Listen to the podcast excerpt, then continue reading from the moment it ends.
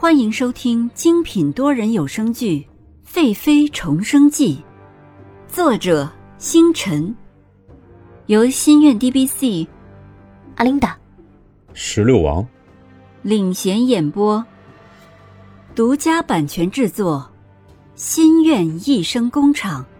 欢迎您订阅收听。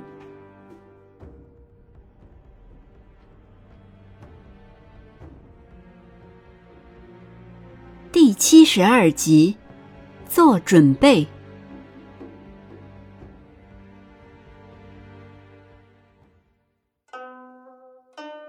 尹宁鹤拿着诗书，站在渐渐变黄的桂花树下。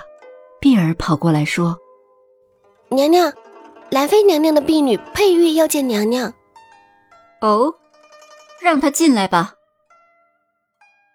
说完，尹宁鹤叫来翠萍扶自己进屋。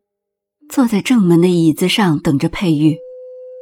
佩玉得到了允许，恭敬地走了进来，行礼道：“奴婢淑华殿宫女佩玉参见尹贵妃娘娘。”尹宁鹤喝着绿儿端来的蜂蜜水。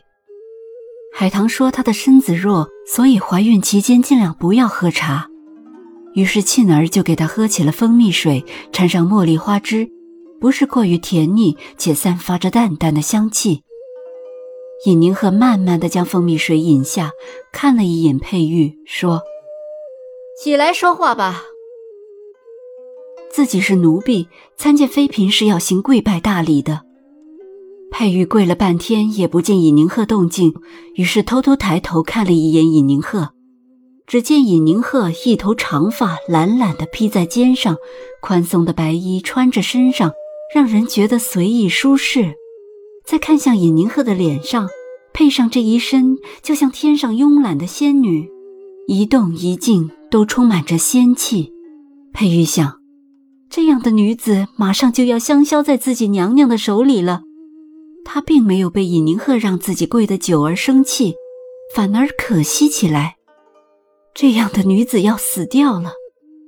佩玉听见尹宁鹤叫自己起来，便站了起来，说：“娘娘，兰妃娘娘和皇上要在亭水楼台办宴会，庆祝皇嗣即将降生。”尹宁鹤放下手中的蜂蜜水，蓝静怡果真是要动手了，她就这么急不可待了，以庆祝皇嗣即将降生的名义，让自己不得不去。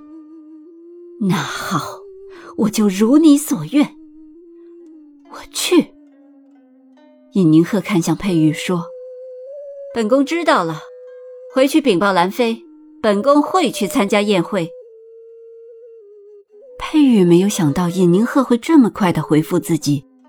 出宫之前，思琪姐姐还教了自己，如果尹宁鹤拒绝要怎么办。自己费了好大的心思，竟然没有用上，有点失落。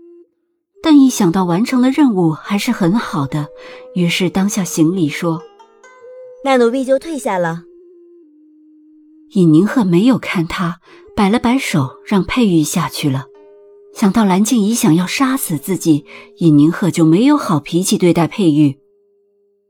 绿儿送走了佩玉，匆匆的跑了回来。只见内室的榻上坐着尹宁鹤和海棠，尹宁鹤静静的喝着蜂蜜水。绿儿是个着急的人，见大家不说话，于是开口说道：“小姐，都这个时候了，你怎么还有心思喝茶呀？”尹宁鹤不语，碧儿在旁边说道：“绿儿妹妹，不要着急，我们已经知道兰妃要用什么方法对付娘娘了。”绿儿听了，回头好奇的看着碧儿说：“知道了？怎么知道的？”蓝静怡要用什么方法对付小姐？众人这时都上前，想要听碧儿的回答。碧儿说道：“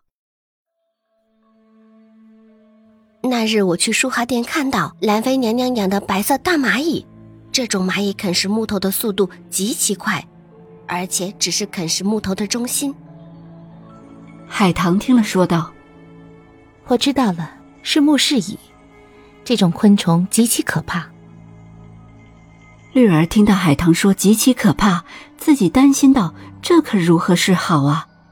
绿儿慌忙问向尹宁鹤说：“小姐，这可怎么办呀？小姐可要想想办法呀！”尹宁鹤看着慌了神的绿儿，又看向海棠，只见海棠一脸深思的样子。海棠，你怎么想？这种昆虫可有什么习性？小姐聪明。这种昆虫之所以喜欢啃食木头，是因为木头里面独有的香气。听我的师傅说，好像是一种什么醇的物质。不过，这种木氏蚁还喜欢一个味道。是蜂蜜和茴香的汁，只是不知道兰妃要用这种木氏蚁做什么。尹宁鹤仔细的听着海棠的话，一种大胆的猜想出现在脑海里。他忙叫过来翠萍说：“翠萍，你在宫中待的久，停水楼台周围木头的东西多吗？”“嗯，奴婢去过一回，但奴婢记忆深刻。亭台在温泉的中间。”即使在冬日里，在亭水楼台也是格外的温暖。池中的荷花因为温泉，一年四季都盛开着，十分的美丽。因为独特，先皇用西域进贡的大理石建筑成了楼台。先太后说，大理石叫人觉得冰冷，所以让先皇在西侧的台阶用梨花木搭建。亭水楼台的四周挂着较厚的镂金丝的碧螺角龙雪绸。这碧螺角龙血绸，奴婢一定要说，如今世上只有五批。这种碧螺角龙血绸啊，挂上以后，里面的人可以看到外面的动静，而外面的人却瞧不见里面，很是稀有。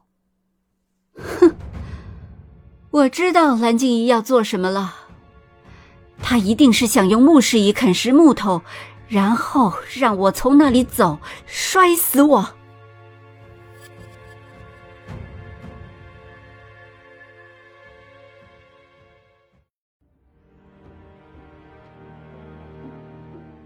本集完毕，欢迎您点赞、打赏、订阅、好评，我们下集再见。